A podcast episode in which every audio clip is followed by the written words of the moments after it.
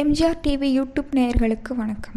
Rummy ஆன்லைனில் விளையாடக்கூடிய ஒரு வகையான சூதாட்டம். இந்த கேமிங்கால தொடர்ந்து தற்கொலை சம்பவங்கள் அதிகரிச்சுட்டே போச்சு. தற்கொலைகளை தடுப்பதற்காக கடந்த ரெண்டாயிரத்தி இருபதாம் ஆண்டு அதிமுக ஆட்சியில் அவசர அவசரமாக ஒரு சட்டம் பிறப்பிக்கப்பட்டுச்சு. ரெண்டாயிரத்தி இருபத்தொன்னாம் ஆண்டு பிப்ரவரியில் பேரவையில் இந்த சட்டம் இயற்றப்பட்டுச்சு. அந்த சட்டத்தை எதிர்த்து ஆன்லைன் சூதாட்ட நிறுவனங்கள் வழக்கு தொடர்ந்தாங்க. இந்த வழக்கை விசாரித்த உயர்நீதிமன்றம் அச்சட்டம் செல்லாதுன்னு கடந்த ஆண்டு ஆகஸ்ட் மூணாம் தேதி தீர்ப்பளிச்சுது. ஆனால் இந்த ரம்மு விளையாட்டின் மூலமாக தற்கொலைகள் தொடர்ந்துட்டே இருந்துச்சு.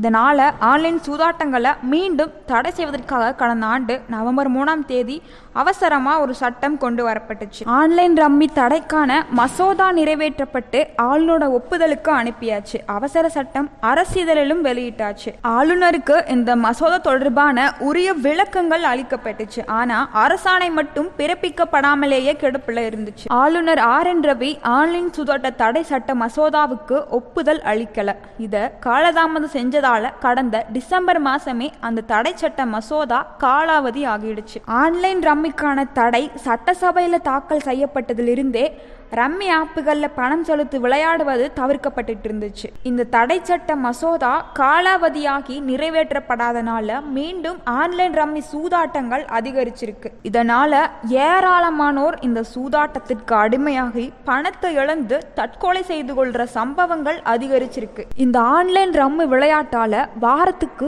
குறைஞ்சது ரெண்டு தற்கொலைகள் நடக்குது. இன்னைக்கும் இந்த ஆன்லைன் ரம்மையில இருபது லட்சத்தை இழந்த சென்னை சேர்ந்த வினோத்குமார் தூக்கிட்டு தற்கொலை பண்ணிட்டாரு. ஆளுநர் ஆர் என் ரவியோட மெத்தன போக்குல தமிழ்நாட்டில் இன்னும் எத்தனை உயிர்களை பழுக்காடாக்க போறோம்னு தெரியல. மேலும் பல அரசியல் செய்திகளை அறிந்து கொள்ள எம்ஜிஆர் டிவி யூடியூப் சேனலை சப்ஸ்கிரைப் பண்ணவும்.